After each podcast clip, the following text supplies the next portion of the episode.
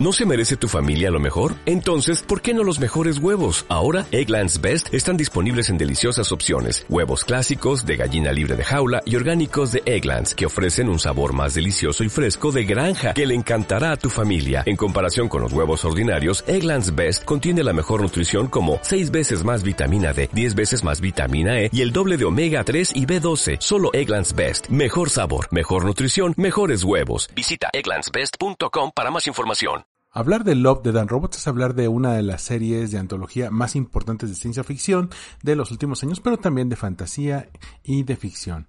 Por eso me di a la tarea de invitar a Gerardo Cifuentes para platicar de el volumen 3 que se estrenó este 2022 en Netflix, cuáles fueron nuestras impresiones por cada una de las historias y también platicar un poco de qué es y qué no es ciencia ficción, cómo se han borrado las líneas entre ciencia ficción, fantasía, ópera espacial y otros géneros que tienen que ver mucho con la cultura geek. Gerardo Cifuentes es periodista y divulgador de la ciencia, ha sido editor de la revista Muy Interesante y creador del el blog semanal, que también está en formato de newsletter, Cyberpunk a tope. Además de un entusiasta de la ciencia ficción y de todo lo que esto conlleva. Te doy la bienvenida al episodio 249 de Wind Podcast. Esto es Wind Podcast. marketing, emprendimiento, Creatividad, negocios. actualidad y cultura pop. En la voz de los expertos. Con Armando Ruiz.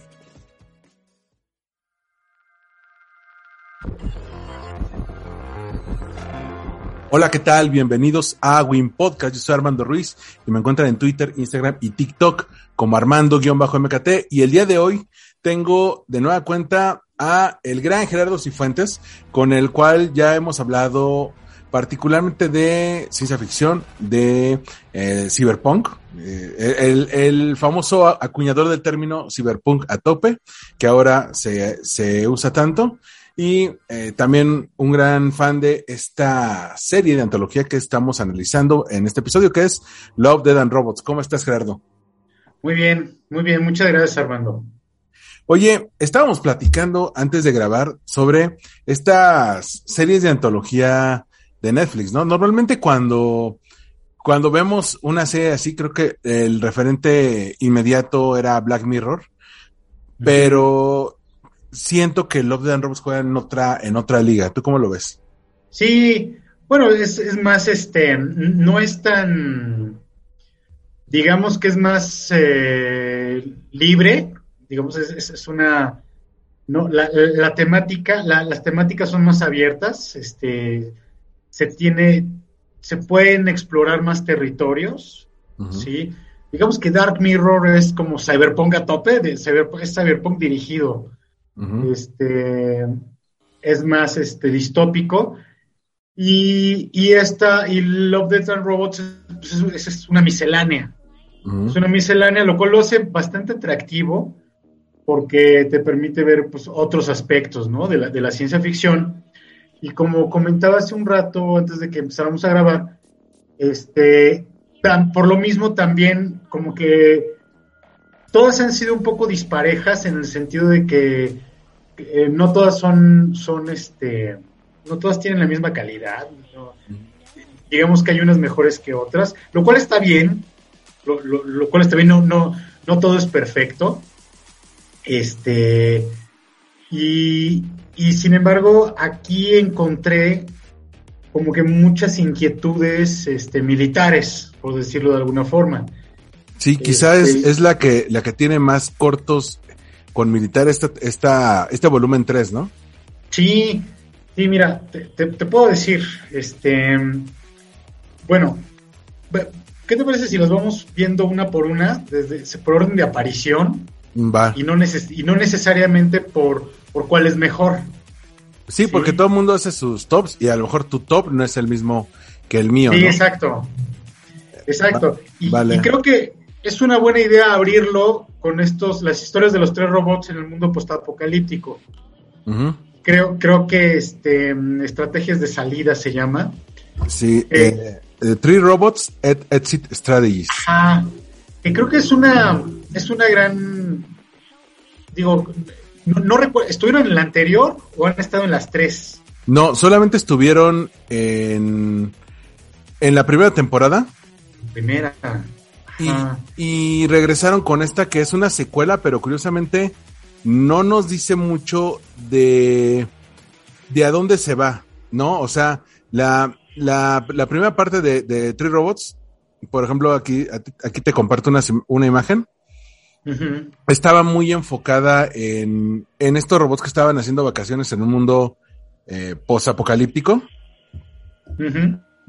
Pero eh, lo dejaban en un cliffhanger. Ellos descubrían que fue la evolución de los gatos la que acabó con la humanidad. Y, te dice, oye, pues, ¿cómo van a salir de esto? ¿Qué es lo que va a ocurrir, no? y, esta nueva temporada, pues, la verdad es que explora más eh, estos robots explorando el mundo y encontrándose con con parte de la historia, porque ellos saben qué ocurrió, pero nosotros no, entonces nos lo van explicando, pero a la vez no nos dicen qué ocurrió, o si esta, que es una secuela, en realidad es una precuela y ocurre antes de que se encuentren a esos gatos.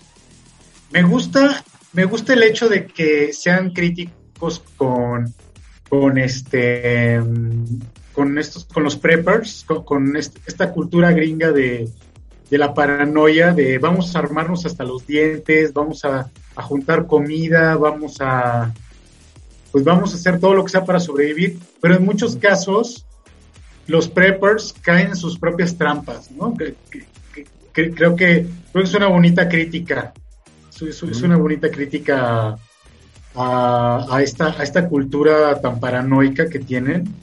Eh, creo que también de alguna forma tiene este sesgo, bueno, este, esto como este rasgo también, como decíamos, militar, de, esta, ciencia ficción de, que algo duro viene y vamos a armarnos y, vamos a resolverlo con violencia. Sí. Bueno, que, también es, parecería que es uno de los principales, de las principales eh, salidas de la ciencia ficción, la, distopia o el futuro posapocalíptico. Y esta serie, casi todas las historias eh, no tienen un final feliz. Eh, quizá, quizá, esta es la, la, única que se lo toma con mucha comedia. Sí, exacto. Eh, saltándonos un poco, y, qué bueno que lo mencionas de, la solución de comedia, este, el, el, divertimento que le llamo es la cuarta Night of the Mini Death. Es una joya. es, una pequeña joyita, ¿no? Está muy, muy peculiar toda la, es, como una gran, por decirlo así, de una metáfora de lo, de lo insignificante que son los problemas humanos. Este, tal vez para nosotros tienen una gran dimensión, pero desde el punto de vista del universo no es nada.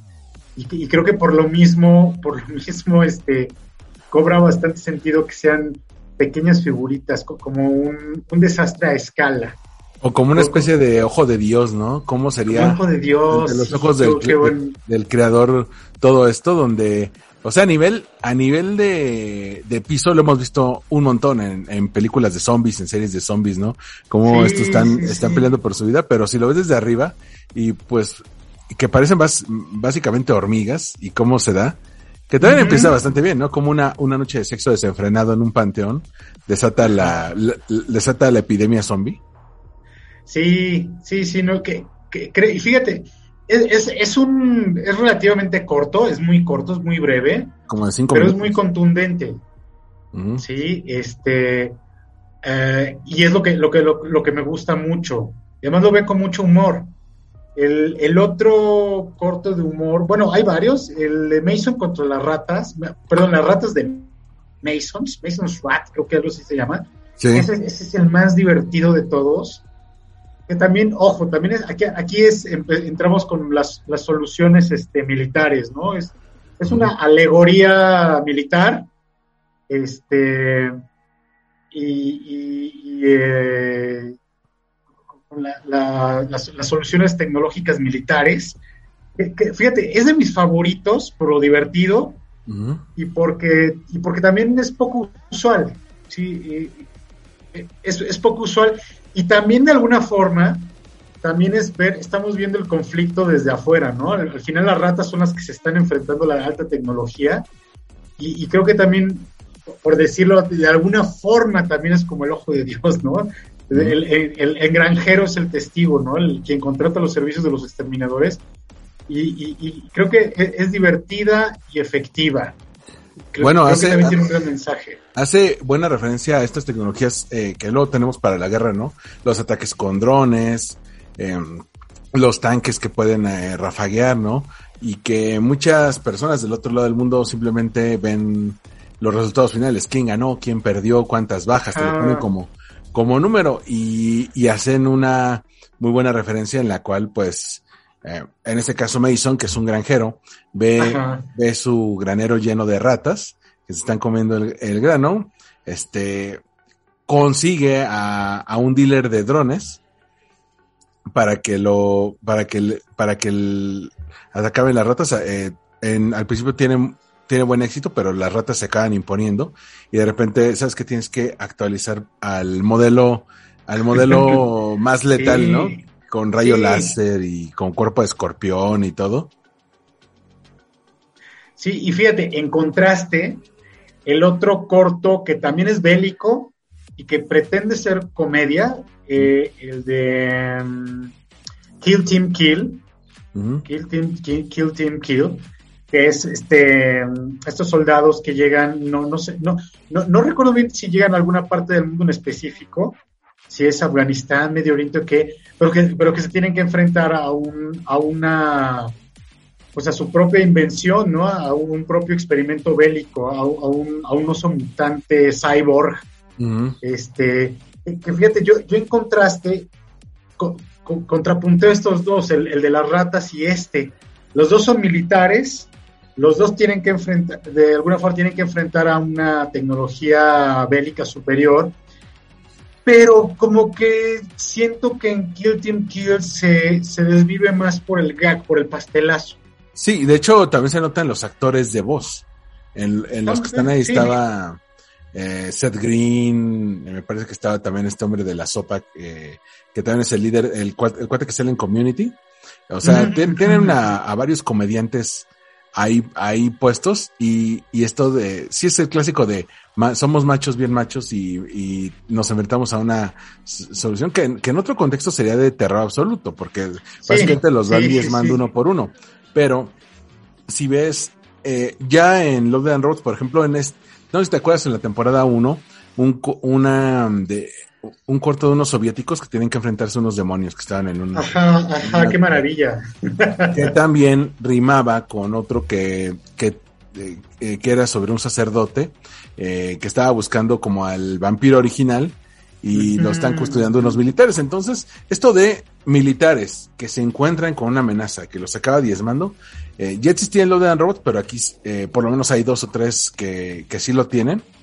En, el caso, por ejemplo, de Mason Rats, más que ser un grupo de... Bueno, sí, son un grupo de ratas que se encuentran con un mal in- indescifrable, ¿no? Ajá, sí, pero, sí, sí. pero todo lo vemos desde el punto de vista del granjero, de Mason. Pero Sí. el cómo ellas empiezan a hacer como una resistance, porque hasta traen como un, un look Una muy francés, muy francés, pero de la Primera Guerra Mundial, ¿no? En- eh, con, con Uy, sus, con sus bufandas y las boinas y todo. Pero a la Sí. vez eh, es de que Mason simplemente dejaba al, al robot ir y matar y tenía unas tasas de, de brutalidad enormes, ¿no? Tenía montañas La de brutalidad ratas. es tremenda, sí. Que también está en Kill Kill. O sea, son unas masacres tremendas. Pero, Sí, pero, solo, pero, pero aquí los, en, en Kill Team Kill los matas y todavía es- podían soltar un chiste antes, antes de morir. Ah, O sea, pueden decir así, no, es que dile a mi esposa que nunca la quise o algo así. Entonces, ah, eh. Y en el caso de Mason Rat, hasta que Mason se da cuenta de la brutalidad que genera el robot, pues decide ponerse al lado de las ratas y tener una, tre- una tregua, ¿no? Sí, y en ese sentido creo que eh, Mason's Rat es una historia circular. Que- creo que es, una historia bien pensada. El Kill, el kill Team Kill es ¡pum! ¡Sí! ¡Vamos! Órale, el, el fondo está al servicio de, de la historia. Pero ¿sabes qué? También si nos vamos a, a, a un, a un corto que sea, que sea de temática muy similar, también hay otra de soldados. Involted Halls, Sí, sí, de, de que este- este- esta es la, la historia de soldados, pero con una entidad Lovecraftiana. Sí. Eh, no, eh, me, me- eh, me gustó en el sentido de que hay una entidad. Bueno, Lo- Lovecraft manejaba estos, estos este, dioses primigenios que últimamente pueden ser entidades de otra dimensión, de otra galaxia.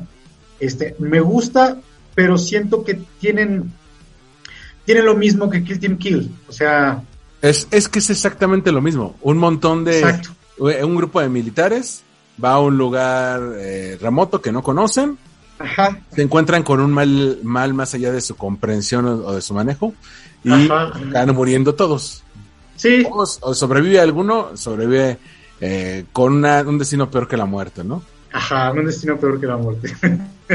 Y, a- y aquí, por ejemplo, están. eh, el que se ve aquí en la imagen es Joe Manganiello, que sale del. eh, bueno, es el esposo de Sofía Vergara, pero, pero es el, el líder de, de este squad. Y la, la única chica del, del grupo es Christine Serratos, por ahí también está Jay, eh, Jay Couturier, que, que fue John Connor en esta película horrible con Emilia Clarke de Terminator. Es- y pues básicamente es eso, ellos van muriendo en cuanto se encuentran con esta deidad, este, sí, Lovecraftiana. Sí, y, y pues te digo, que, creo que eh, aquí estamos viendo como este, de alguna forma, este hilo conductor que tienen estas, este, cómo, cómo- deciden resolver las historias. Eh, A, mí, lo, a mí lo que me gusta, digo, eh, una historia de ciencia ficción, hay, hay muchos criterios, ¿no? Para evaluarlo, y todos son, todos son válidos, este, es bastante subjetivo. Eh, sin embargo, creo yo que, que de alguna forma este, estaba, o al menos en la mente de los escritores de, de, de- de los escritores del guion, estaba muy presente esta, ¿cómo llamarlo? Pues al final esta ciencia ficción bélica, Sí. bélica, porque no mm, con, con entidades desconocidas, este, que sin embargo creo que la, la solución más sutil que no les, que la, la solución de comedia que, que fue Mason's Rat, que, que está muy bien hecha y me, me gusta mucho, tiene una solución sutil, poco convencional en Jíbaro. Sí. Uh, es que Jíbaro Porque- para muchos es la mejor. para muchos es la mejor. Fíjate que yo, yo tenía al principio este, sentimientos encontrados porque siento que dura mucho, ¿sí? Y, este, y hasta llegué a pensar, no, pues es que también, si era para presumir cómo es la, la animación que tiene este hombre, sin embargo, ya la, la- la vi dos veces, esta es de las que vi dos veces, este, porque se me hace que sí es una solución muy sutil a la solución bélica. Pero al final son soldados en una selva y se enfrentan a una entidad desconocida, ¿sabes? A, a una especie de sirena. Una, a una sirena, exacto. Y este, y cuesta trabajo. Ah, fíjate, yo no le agarré a, a la mera hora que Jíbaro es sordo. Yo, yo no la había entendido. No, no, no la había entendido. Y luego cuando se ponen a bailar, yo, ¡ay! o sea, yo soy, yo lo, me, me era muy Disney. porque dura mucho ese duelo. Ujú. Pero creo que, que, te digo, por la segunda vista, creo que hasta tiene cierta filosofía. Hay, hay, hay algo, está muy, está muy bien cuidado todo. Digo, es un despliegue de imaginación tremendo, es Ujú, de técnica, la, la técnica de animación es hermosa. ujú. Este, y, y creo que eh, ya so- sobreanalizándola, que no sé si esté bien o esté mal hallarle tres pies al gato, pero eh, al final es una partida de exploradores españoles, pero que entre sus filas hay un, hay, hay un indígena. Sí, es- eso es muy curioso. Ah, eso no lo había notado, que era... Y es, es que, es que, por eso te digo, sobreanalizándolo, ¿no? O sea, son exploradores españoles, son armaduras españolas Sí, que se, se meten en una selva, en una jungla. Obvio, no es su, no es su ambiente normal. De hecho, la- la- las armaduras no son, no son para, no, no son para ese tipo de combate en, en jungla. Este, digo, estamos hablando de las décadas posteriores a la Edad Media. Pero que estamos hablando que también como de un, como de una expedición como de Pizarro en Perú, Exacto, sí. ¿no? O sea que sí, tienen que entrar en la selva amazónica Sí. y justamente de ahí sal, saca lo de Jíbaro, porque el, el- aquí tenemos un director que regresa. eh, el director de Jíbaro ya había tenido en la primera temporada este corto llamado The Witness, El Testigo. Es un español. Sí, es un español. Y, es un español. Y trae este fotorrealismo que en los primeros minutos que lo veía, de, dices que esto no es animado, esto es, eh, es live action, ¿no? Y recordemos que en Love and Robots en algún momento llegaron a tener un cruce con live action. Por ejemplo, ¿te acuerdas de la temporada 1 de este, de este corto que se lo volaron de un capítulo de Los Simpsons donde, donde veían eh, un, eh, un par de actores, bueno, un par de, de, esposos en el refrigerador de su casa, cómo crecía y se colapsaba una civilización dentro del refri? que también lo había hecho Lisa Simpson en, en ah, sí, sí, sí, sí. Fíjate, que, fíjate cómo se van desmarcando, este, cómo se desmarca el estilo del director, eh, el estilo de animación y cómo se desmarca la historia. Sí, cómo, es una historia más elaborada, más pensada, que, que, siento yo que pudo haberse resuelto se, pudo, se pudieron haber ahorrado unos cinco minutos, yo creo. Este, pero, pero creo, creo que es, es, de las más, entre las más destacadas por ese mismo, por estos mismos elementos que estamos mencionando. Y además también, yo al principio, la primera vista, había sentido que no estaba cerrada, ¿no? Como que yo, yo había pensado que, que el final era abierto, la volví, que eso fue lo que me inquietó en realidad, la vuelvo a ver y como que le, agarré más sentido, ¿no? Le, le agarré sentido, este, le, entendí un poco más, o al menos lo que yo pretendo haberle entendido, este, porque creo que su, su, su la perdición del jíbaro es este, es recuperar el sentido de, de, tiene un problema auditivo.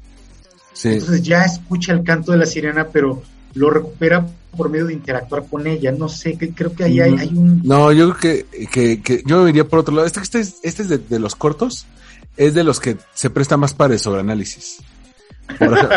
Eh, por, y en buen sentido, ¿eh? eh por ejemplo, sí, lo de los conquistadores españoles que se lo llegaron a preguntar al director en algún momento, o eh, si era una analogía, él dijo que no.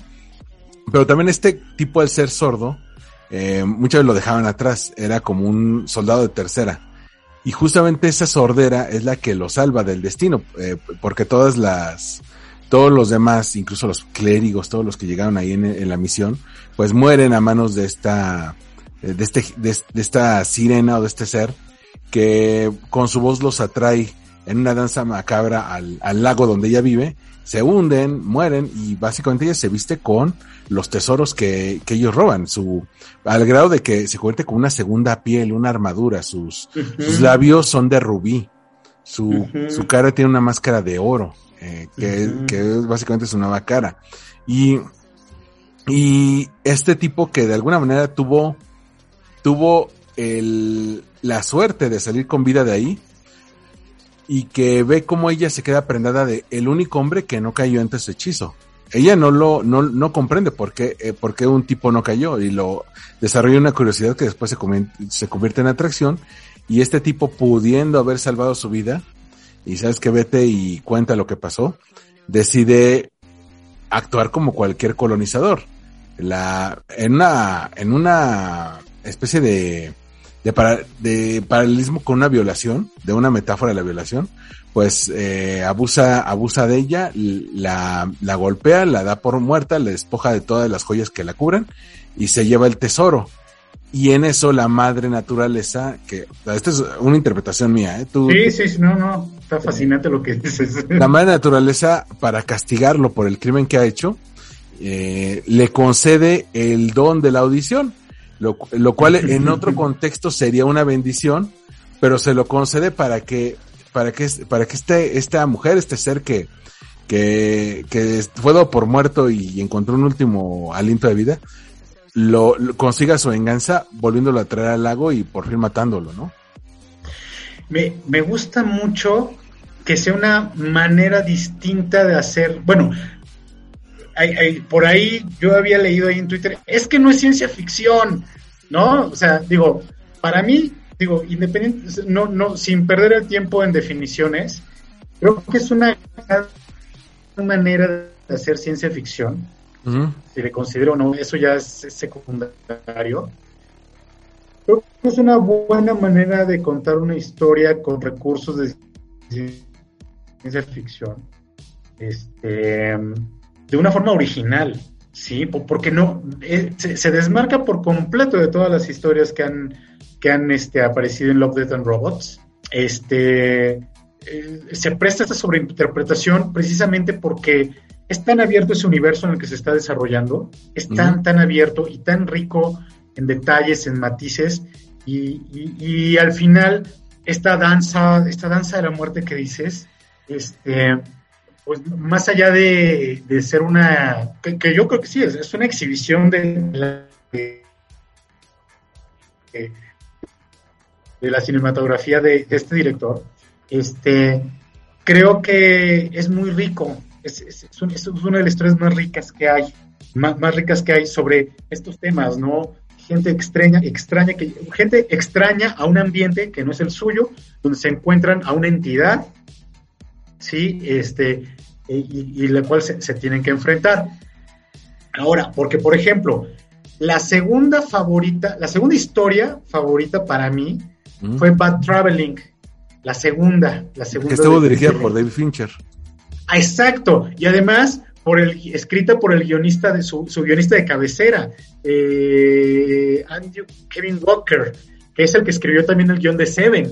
Mm. Sí, entonces, esa mancuerna, fíjate, tenemos esta mancuerna de profesionales que, llevan de alguna forma el, tema del extraterrestre en una nave, que, que tenemos infinidad de historias sobre ese, este tropo de la ciencia ficción pero lo aterriza en el pasado, ¿sí?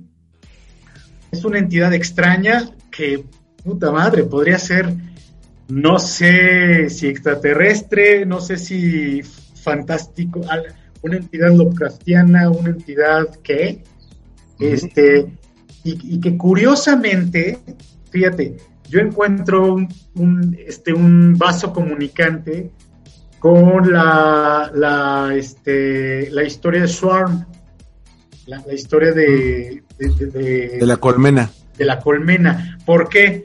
Porque los dos hay una escena donde un humano es usado como interfase para poder comunicarse con otros humanos. Ah, es justo, justo el, la imagen de, la persona que está sangrando. Este. Sí, que es muy disturbing, ¿eh?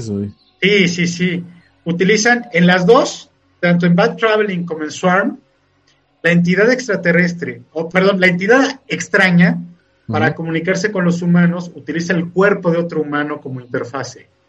Lo utiliza como un títere. Entonces, y ese también es un tropo de la ciencia ficción muy, se me hace muy chistoso que utilicen ese mismo recurso en, los dos, este, en, las dos, este, en las dos historias que al final Bad Traveling juega con este, de alguna forma es eh, el enfrentamiento, una entidad extraña en, en tu nave. Swarm es al final es una interacción entre dos, dos, este, dos mundos diferentes, dos sociedades diferentes. este, pero se me hizo muy curioso eh, eh, este recurso. Swarm, Swarm a mí me gusta no al nivel de Bad Traveling, para mí Bad Traveling está por encima de Swarm.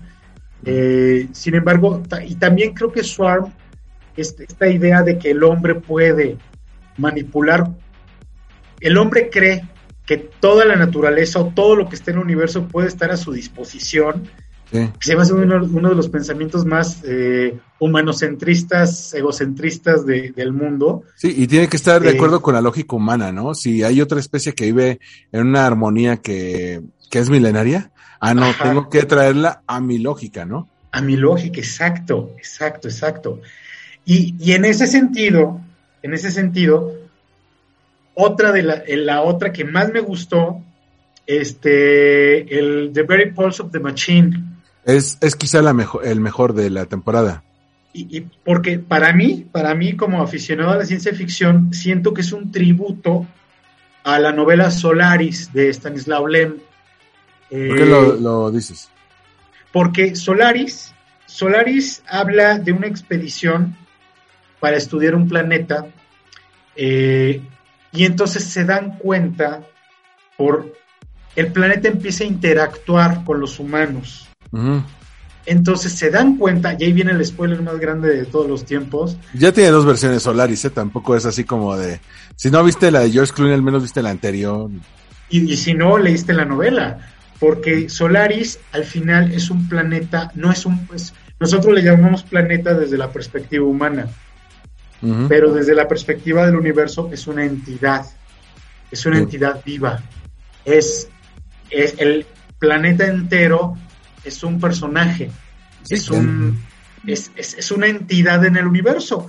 Nosotros le llamamos extraterrestre, entre comillas, porque pues, no viene en la Tierra. Pues no, pero él no se asimila como extraterrestre, él se asimila como un ser vivo, como parte del universo, y como tal tiene su propia individualidad. Y por Entonces- eso se me hace muy rico eh, The Very Pulse of the Machine, porque este astronauta, así como en Solaris, experimenta lo que es interactuar con verdaderamente con un planeta. Eso. En el caso de, por ejemplo, ahí tengo algunas anotaciones, deja, deja, te las comento. El caso de eh, Bad Traveling, eh, esta está basada en un, cuer- en un cuento corto de, de Neil Asher. Eh, Este, este cuento corto forma parte de un, de un libro llamado Space Pirates, Piratas Espaciales.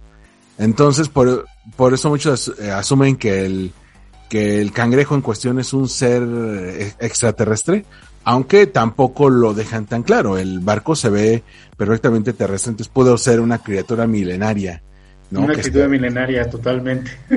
está ahí y que pues tuvo el, mal, tuvieron el mal tino de encontrarse con esta. Es una criatura que prefiere la carne humana antes que cualquier cosa y nuestro protagonista tiene que negociar, ¿no? Y que entonces el- la criatura quiere que la lleven a una isla cercana para tragarse a todos los humanos que hay ahí, pero no solamente eso, sino después vemos que tiene pues ya una camada de hijos, lo cual puede condenar a todos los habitantes de la isla a la desaparición, pero les perdonaré la vida a los que están en la tripulación. O perdonen la vida, o que los de la tripulación luchen por sus vidas, se encuentren alguna solución. Eh, eh, bueno, sería lo más difícil. Lo que ellos eh, están considerando que no quieren es eh, morir ellos con tal de salvar a la isla. Entonces tiene una serie de dilemas morales eh, e interesantes en los cuales eh, ves la traición, ves eh, qué tanto de la humanidad puede perder alguien, ¿no? Que, que- en qué momento puedes llegar a negociar. Eh, algo, algo que no me gusta mucho es que usan eh, captura de movimiento y sí, y caen en, en- en el, en esto que ocurrió con el expreso polar o con Beowulf, no sé si te acuerdas. Sí, Sí, sí, que, sí, sí, sí. que es este, es este rollo de, de, eh, no sé si has visto, eh, eh, un paréntesis, no sé si has visto la de Chippy Dale que se estrenó en Disney Plus. No, todavía no. Es que se burlan mucho de los estilos de animación, los homenajean, pero también se burlan. Y llega un punto, en, eh, llega un punto en el que llegan a una zona de la ciudad llamada el Uncanny Valley. Ese- eh, eh, y es como tipo Roger Rabbit, las, las animaciones, las caricaturas, conviven con los seres humanos. Entonces llegan a esta zona que se llama el Uncanny Valley, donde vive toda la animación 2000era. Y dicen, Sí, ¿y, y por qué se llama el Uncanny Valley? ¿Te acuerdas de esa animación de los 2000 que se veía anatómicamente perfecta, pero por alguna razón no se veía bien? Sí, nunca, sí, sí. nunca encontré mejor explicación del Uncanny Valley que eso. esa es la de las mejores, ¿eh? es muy buena, es muy buena esa explicación. Y te ponían a, a personajes de los Sims, a personajes de, de Shrek, al- incluso alguno dice, es que tiene ojos de Polar Express, ¿no? Del Expreso Polar. Eh, Entonces, ah, lo mismo me pasa con Bad Traveling. Eh, trat- eh, tratan de hacerlo tan realista que los personajes se ven acartonados, se ven poco naturales, las muertes no te duelen. En, en, en, en- en algún momento se convierte esto en una carnicería y, y dices, ya, pues ya echa el siguiente, ya es como, como muñequito de plástico, ¿no? Eh, Sí, ese aún- es el gran problema y, y se le ha criticado mucho este tipo de animación. ¿eh? es que son, Realmente, son muchos estudios, ¿no? Son muchos estudios de animación con varias técnicas, entonces Sí. va a ser muy dispar, cada quien lo va a hacer desde su, desde su trinchera. sí hay, hay algo. El, pues precisamente el, el Uncanny Valley, bueno, nace de desde esta, pues de la robótica propiamente, este, y, y pues habla de esto, ¿no? Es este, este umbral, porque es un umbral que tenemos de, percepción de la realidad, donde si, si, por ejemplo, si una escoba se mueve sola, pues, ay, güey, las escobas no se mueven, las escobas no se pueden mover. No debería ocurrir eso, en un orden natural de las cosas. Exacto, el, orden natural de las cosas. Y, y si algo pretende ser, tener vida, si algo, si algo pretende se, le notan las costuras cuando algo, cuando algo pretende parecerse al, humano. Entonces, sí, es, un punto, es un, es un punto que no juega mucho a su favor también. Sí, ahora, si fueran Space Pirates, como el cuento original, sí calificaría como ciencia ficción, porque están entrando en la, en una exploración espacial. Pero si no, y es algo, eh, y es algo terrestre, entra más como en la fantasía, y es algo que que me puse a ver en Love and Roads, por ejemplo, ¿te acuerdas de la temporada pasada el, corto del gigante con el que cerraba la temporada, el gigante muerto? De J.G. Ballard, de J.G. Ballard, claro. Y, y güey, es ahí donde, curiosamente, los de Love and Robots nunca han dicho explícitamente que, que sus cortos son de ciencia ficción y eso les da cierto margen de maniobra, porque serían como más o menos un 90% ciencia ficción, pero un 10% fantasía. En el caso, por ejemplo, Kíbaro, en el caso de Jíbaro, es completamente fantasía. Sí. O sea, no, no tiene nada de ciencia ficción. Pero, y eso hace que también, digo, para los amantes de ciencia ficción, obviamente los de ciencia ficción nos encantan. Pero también esto no, nos, nos, nos dan otro tipo de historias que, que permiten reflexionar. En, en el caso de, de Swarm, eh, eh, ah, me quedé con lo mismo que tú, como, como somos humanocentristas en, muchas ocasiones. Em, siento que se quedó muy a medias, no, no, no quisieron darle un cierre. Todo esto se pudo haber hecho película, pero lo dejaron eh, muy encima. No sé si se me recuerda también, no sé si recuerdas en la temporada 1 la de este, esta tripulación espacial que cruza por una especie de, de agujero de gusano artificial y acaban en, una, en, una, dimensión extraña donde una criatura les crea ilusiones en sus mentes para, hacerles creer que todo está bien, pero se alimenta de ellos. Me, me, me, parecía casi, casi, casi lo mismo en cuanto a, a temática, pero les, les funciona bastante bien. También en Swarm, también la, animación también de momento también está, eh, pues mira, ahí nomás vemos a este maestro, ¿no? Que que pues sí es humano, pero no sé. Pero se ve raro, sí. Se ve raro. Fíjate, sin ahondar en, el tema, nuevamente, sin ahondar en el tema, los límites de la ciencia ficción, dónde, dónde termina la ciencia ficción y dónde empieza la fantasía, lo que tenemos en común en general de, los cortos que, tiene esta temporada, son, es lo básico, ¿no? El enfrentarse a una entidad desconocida. Sí. Ya, sea una, una, una, una colmena o un planeta completo. O un planeta completo, o un monstruo, un, monstruo del fondo del océano, un dios primigenio. o, un, un, cyborg que es mitadoso. Entonces, digo, también sobreanalizándolo, eh, y haría falta hacer esta comparación con las otras temporadas. Este, pues este es el primer Love, Dead and Robots después de la pandemia. Sí, el otro estaba en producción. De hecho, el volumen 2 y el 3 en teoría iban a ser un solo volumen. Ya ves que el primer volumen, el, primer volumen creo que fueron 18 episodios. Ah, sí, sí, sí, sí. Pero el segundo ya fueron, creo que 8 o 9. Ajá. Eh, y ese también. Este son 9. Ese, este son 9. Entonces, se supone que iban a tenerlos todos listos para el lanzamiento en 2021. Eh, al final, por justamente por los retrasos de la pandemia, no pueden tenerlos todos, todos a tiempo y deciden sacarlos en dos partes, en 2021 y 2022. Y por eso en, en el volumen 2 muchos decían que no estaba a la altura del primero, porque no tenía tanta variedad de temas como el primero sí lo tuvo. pero era porque estaban en conjunto. ¿no? Sí, y... Eh, eh, y bueno, digo, no sé, no, no sé si estos cortometrajes se hicieron, bueno, creo que sí, se hicieron durante o después de la pandemia, no, no estoy seguro, tal vez me estoy adelantando mucho, este, o estoy, o estoy equivocado, pero pues sí, creo que de alguna forma es imposible verlos, ver estas historias, Este, sin pensar que la pandemia haya tenido algo de influencia en estas en, en las mismas, porque al final la pandemia pues, es una entidad para la cual nos enfrentamos todos y no supimos cómo lidiar con ella.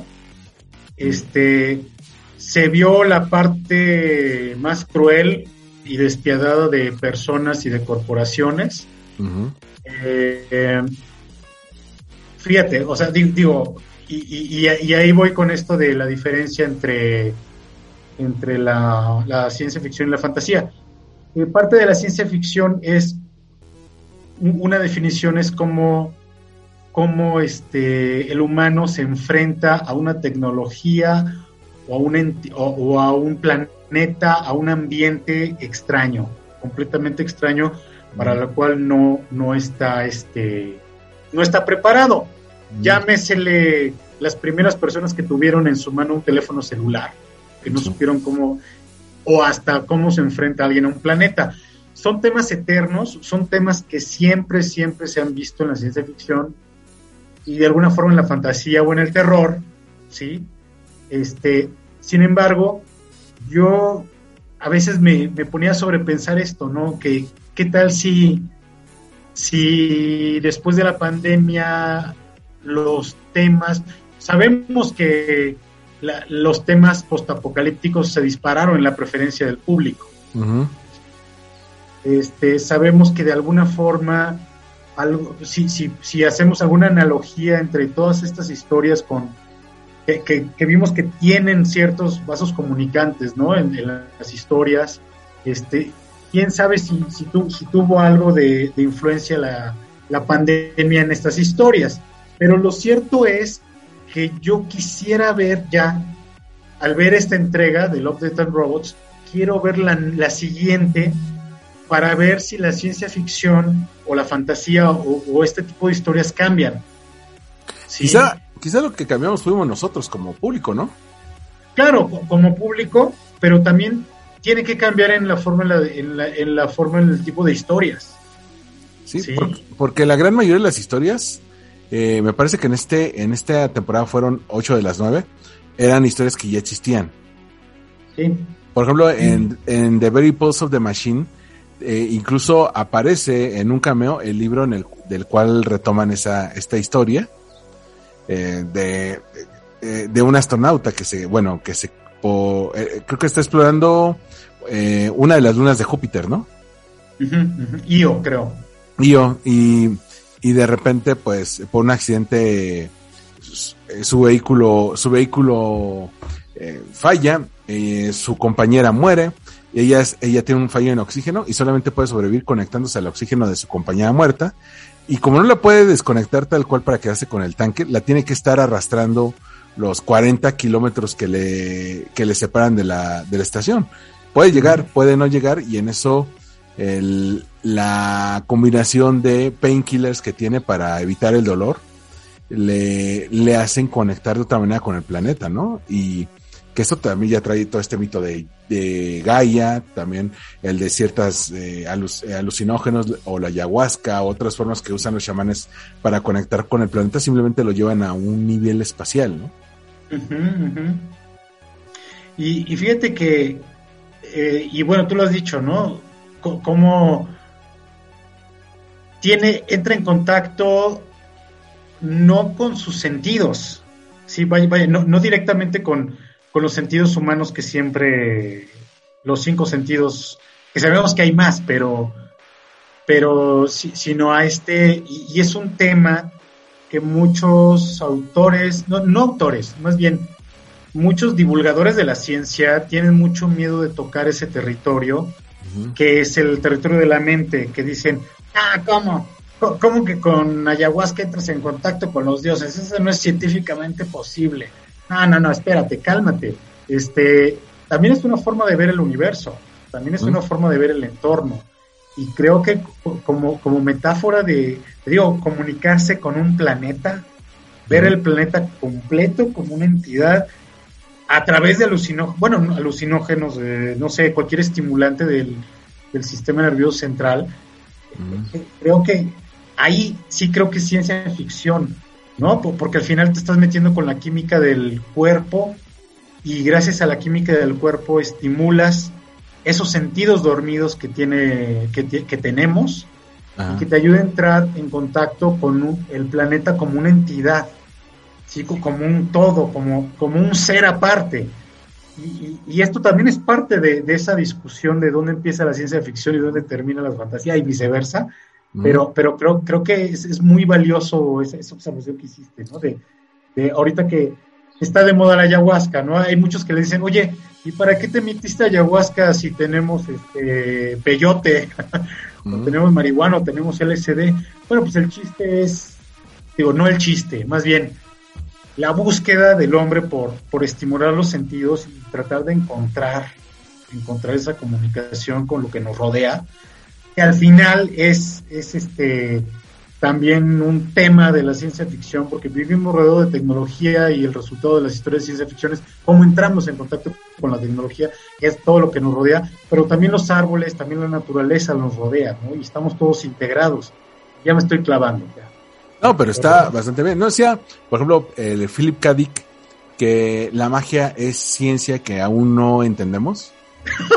sí, claro. Pues, que, que, que a fin de cuentas puede, puede, puede ser ese el caso, ¿no? Que muchas veces lo analizamos la ciencia ficción desde el punto de la ciencia en la que estamos ahora, ¿no? Eh, eh, ahora, a detalles técnicos, por ejemplo, Love, Dead and Robots, ¿sabes qué me llamó mucho la atención? Que me llamó la atención que la que la actual temporada, eh, si bien fue creada por Tim, eh, Tim Miller, este hombre que dirigió las películas de Deadpool, y, y bueno, y David Fincher, ¿sabes? Me, ya, ya, me he dado cuenta que para que para que metas tu proyecto en Netflix necesitas con, con, conseguirte un productor famoso, ¿no? no, por supuesto. no, sí, claro.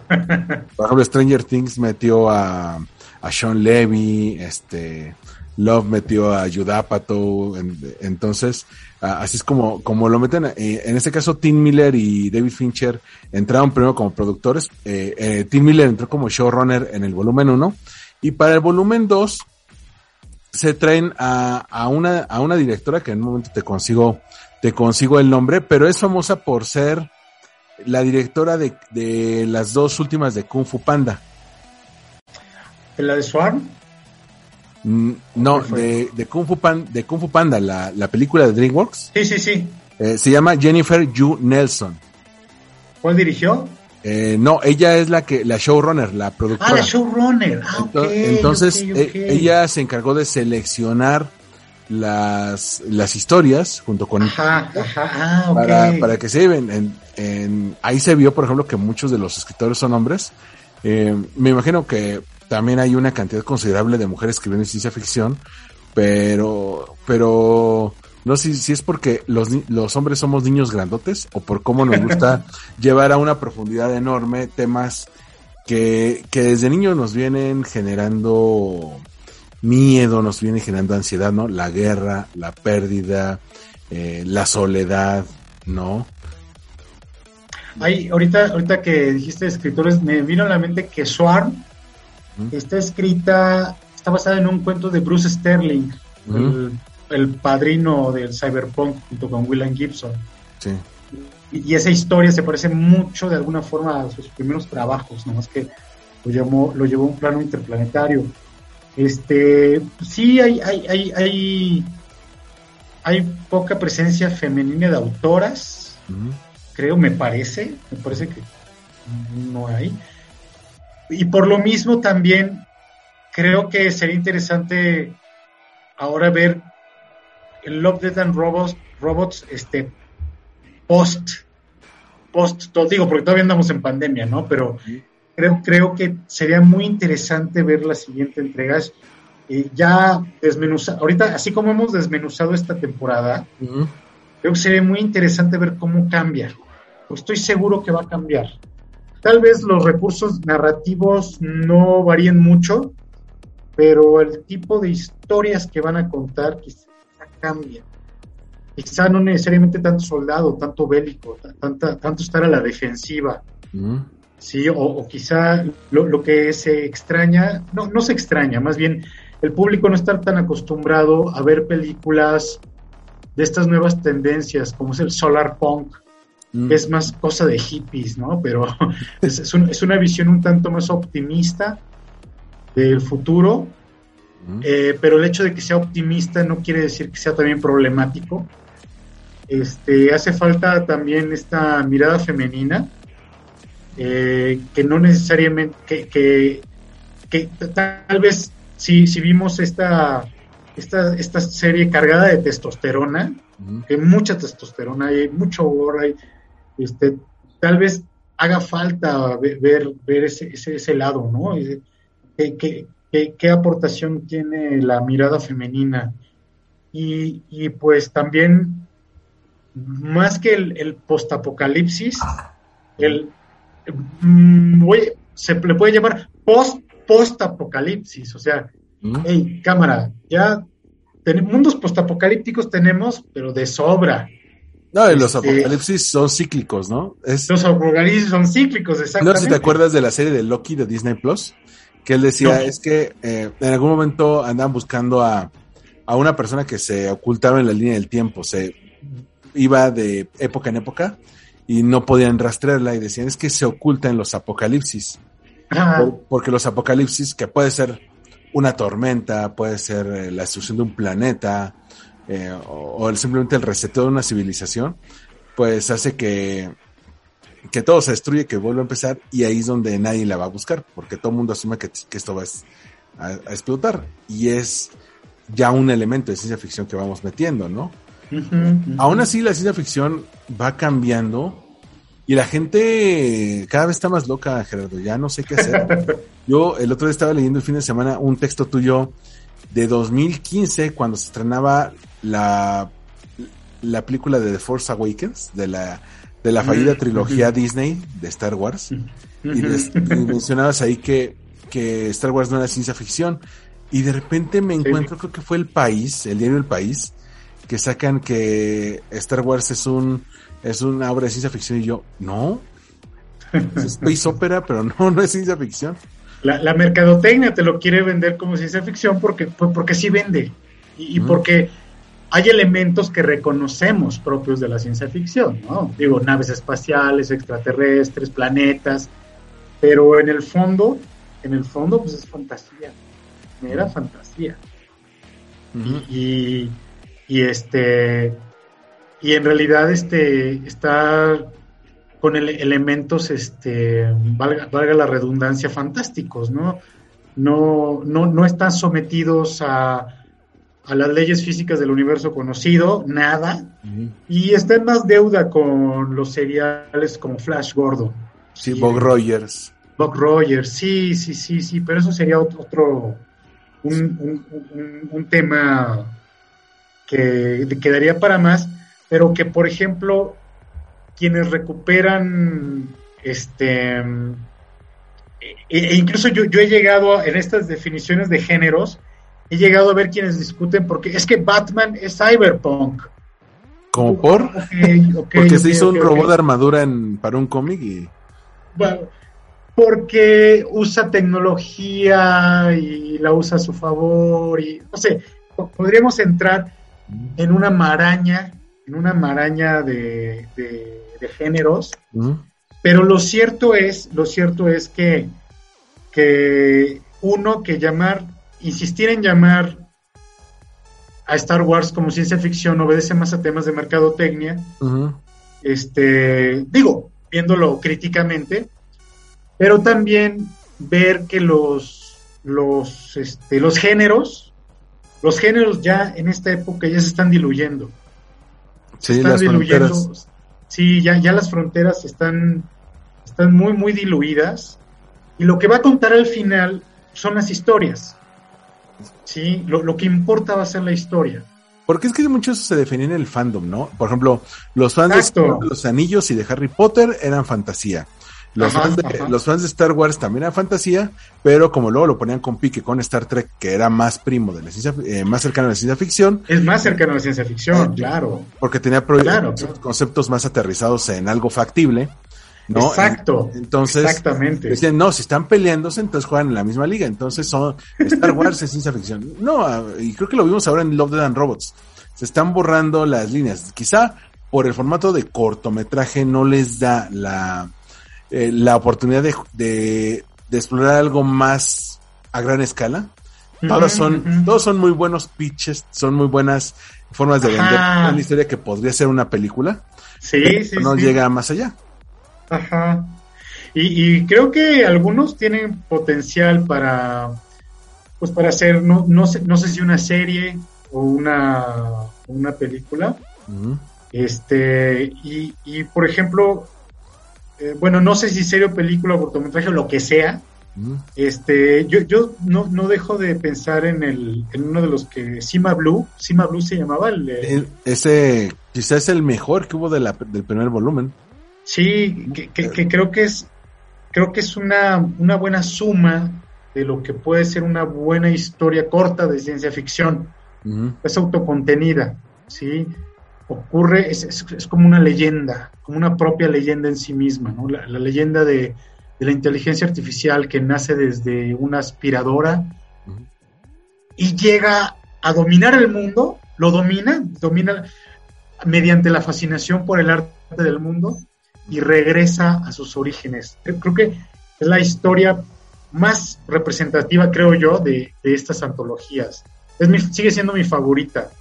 Eh, y, si- y- y creo que si to- eh, en esta tercera temporada, creo que no hubo alguna, tal vez un poco jíbaro, tal vez un poco, este, de alguna forma, bad traveling, de alguna forma bad traveling, pero creo que Jíbaro tal vez, que no hubo una, un, cortometraje que le llegara a ese, a ese nivel. Es- es- creo que Sima Blue puso la vara muy alta, creo, en este sentido.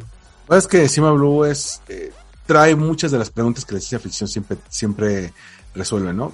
O trata de, de, de hacer que nos cuestionemos. ¿Qué es la conciencia? ¿La conciencia es algo que nos separa de los animales o es algo que puede ser creado? Y si puede ser creado, ¿qué nos hace tan únicos? ¿Por qué nos sentimos tan importantes si una máquina puede generar conciencia, ¿no? ¿Y qué pasa si esa máquina eh, genera una conciencia a un nivel que nosotros no comprendemos? Eso, eso me gusta. Y también el que no haya otra Cima Blue. Incluso el mismo equipo que hizo Cima Blue después hizo para el volumen 2 otro corto de, de unos adolescentes que estaban alterados genéticamente para ser más resistentes. Que es muy bueno. Tipo es muy bueno. Es muy bueno, es como, ajá, como Gattaca. También es este, pues esta, bueno, como, como es, es esto de qué es mejor, ¿no? Este, ser genéticamente modificado o quedarte con tus propios atributos, ¿no? Tus atributos naturales. Sí, Este, que, que si eres eh, con atributo natural, eh, para ti es un esfuerzo sobrehumano llegar al nivel de estos genéticamente modificados, pero también sí, estos sí. genéticamente modificados, pues, ¿qué hacen con esos dones? Y, y- y son, si te fijas, son historias muy inteligentes que se desmarcan, se desmarcan de cualquier otra historia. Sí, Pero, y- pero en fin, no, dale, dale. Sí, se desmarcan, eh, no, no acuden al, como vimos, ¿no? A, los tropos normales, ¿no? Los tropos comunes de, pues no, no, no es, no, no son este, no son soldados que van a algo extraño. Están en otro planeta, sí, están colonizando, sí, pero, pero el dilema es otro, ¿no? El- eh, una cosa es el ambiente y otra cosa es el dilema, la trama, ¿no? Entonces, este, creo que es, al menos esos dos, qué interesante que sea el mismo creador, Este, es, es quien, quien ha puesto, la, como digo, la, la vara muy alta para este tipo de nuevas historias de ciencia ficción. Sí, este, que desde cierta perspectiva, pues creo que hasta son rel- relativamente sencillas, la rivalidad entre, entre hermanos, ¿no? este, la historia de un artista. Son historias muy humanas, mu- muy humanas, pero al mismo tiempo que nos, que, que nos ponen en dilema con la tecnología. Esa es una forma muy inteligente de hacer ciencia ficción y por ahí le está, te digo, le rasca, le rasca Jíbaro, le rasca. Hay cosas que tal vez no, que te digo, pueden dar para una discusión completa esa, pero creo que, que al menos ahorita estamos mencionando la que yo creo de las tres mejores de toda la serie.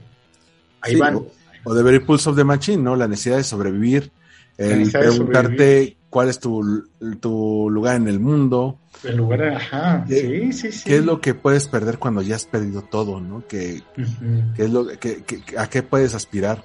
Y creo que la, la buena ciencia ficción, eh, y creo que esa es el- la parte por la que el género ha triunfado, es nos permite preguntarnos cosas de nuestro presente, nuestro lugar actual, a partir de, pues, plantearnos escenarios al día de hoy imposibles de lograr, pero que en algún futuro se pueden alcanzar, ¿no? ¿Qué pasaría si fuéramos al espacio? ¿Qué pasaría si cruzáramos dimensiones? ¿Qué pasaría si tuvieras la opción de, de recrear tu vida en un recuerdo? ¿No? ¿Qué pasaría si viviéramos para siempre? ¿No? Y de repente ya no pueden nacer más niños. Ah, bueno, ahí tenemos las opciones. Pero a fin de cuentas, Love, Sí. Robots, si bien es muy dispar, no todos los cortos ni tienen la mejor animación, ni todos tienen la mejor historia, pero podemos agarrar, como justo ahora lo decimos, nuestras favoritas de cada temporada y decir, con esta me quedo, ¿no? Sí, sí, definitivo. Y ya, ya me urge que llegue la siguiente. Es, es de esas que creo que lo han logrado muy bien. La, la- las antologías, la ciencia ficción a nivel literario siempre han sobrevivido, siempre ha sobrevivido desde ya, ya, ya van para un poco más de 100 años que existe formalmente. De, de hecho, en la década de lo- en esta década de los 20, la ciencia ficción comercial, como se le conoce actualmente, cumple 100 años. Ah, Tiene poco, digo, para ser este relativamente poco, es poco como movimiento cultural, de alguna forma, este, pero fíjate todo lo que ha ocurrido en 100 años. Eh, en qué nivel. De, de hecho, el que tú y yo nos estemos comunicando nació como un, un concepto futurista eh, que se usó como tropo, eh, bueno, se usó como pues como un recurso en obras de ciencia ficción, ¿no? Gente comunicándose por pantallas y hasta hace 10 años que empezamos a hacerlo bien y, y hasta, hasta la pandemia fue que se popularizó, ¿no? Entonces creo, creo que todavía y, y- y- y a nivel literatura sobrevivió estos 100 años gracias a antologías de cuentos cortos, bueno, cuentos, noveletas de ciencia ficción. No, no, no necesariamente por novelas, ¿eh? ojo, sino Sí. por, por, por antologías, muchas antologías de ciencia ficción que, que- que son los que le han dado vida al género. Y creo que Lo- Love, Dead and Robots es- sigue esa tradición y, es magnífica, es magnífica y augura todavía para más, para más este, historias. Y verás que el volumen 4 también tendrá muchas grandes sorpresas. Oye, Gerardo, Sí. pues, pues muchas, muchas gracias por haberme prestado esta hora para platicar. Sé que eh, ah, teníamos esto pendiente, nos devoramos la, la temporada ese, eh, ese fin de semana que salió y, y ya, y ya moríamos por comentarlo. Pero bueno, ya sabes, se atraviesan cosas. Y Aquellos que te quieran seguir o que quieran suscribirte, suscribirse al newsletter, que quieran conocer más de lo que publicas, ¿dónde te pueden encontrar? Mis datos están en mi cuenta de Twitter, arroba cifuentes. Ahí están, ahí me pueden encontrar, ahí está mi link a mi, a mi newsletter, que, que por circunstancias personales, este, ahorita lo tengo, llevo un mes de pausa, pero ya lo voy a retomar. Es que es muy bueno, yo, yo sí me lo echaba cada semana. Muchas gracias, ya, ya va a regresar, ya va a regresar. Sí, sobre todo si quieren eh, conocernos, eh, digo, la ciencia ficción eh, se basa mucho en obras que ya, que ya están, pero también lo podemos cruzar mucho con lo que vimos en, en el día de hoy, y es de ahí donde surge Cyberpunk a tope, ¿no? Como muchas cosas que antes solamente existían en la ficción, ahora las, las vemos y de una manera tan normalizada como si fuera una ocurrencia de la cultura pop, ¿no? Exacto. Sí, así es. Por ejemplo, oye, un, jefe va a correr a todos sus empleados por Zoom. Acá esto sí es Cyberpunk a tope. Claro. Los robots policías en Nueva York. Sí. El, el Este- robot delivery en, en Japón, este de KFC que te, que te lleva tu pollito, ¿no? Y O, o los drones que le piden a la gente en China que se queden en sus casas a respetar la cuarentena. Sí, el futuro, el futuro ya es hoy y se está construyendo constantemente. Bueno, Gerardo, muchas, muchas gracias. No, gracias a ti, Armando. A mí me ha encantado que me invites. Y bueno, yo soy Armando Ruiz, me encuentran en Twitter, Instagram, TikTok como Armando-MKT y nos vemos y nos escuchamos en el próximo Win Podcast. Bye. Hasta luego.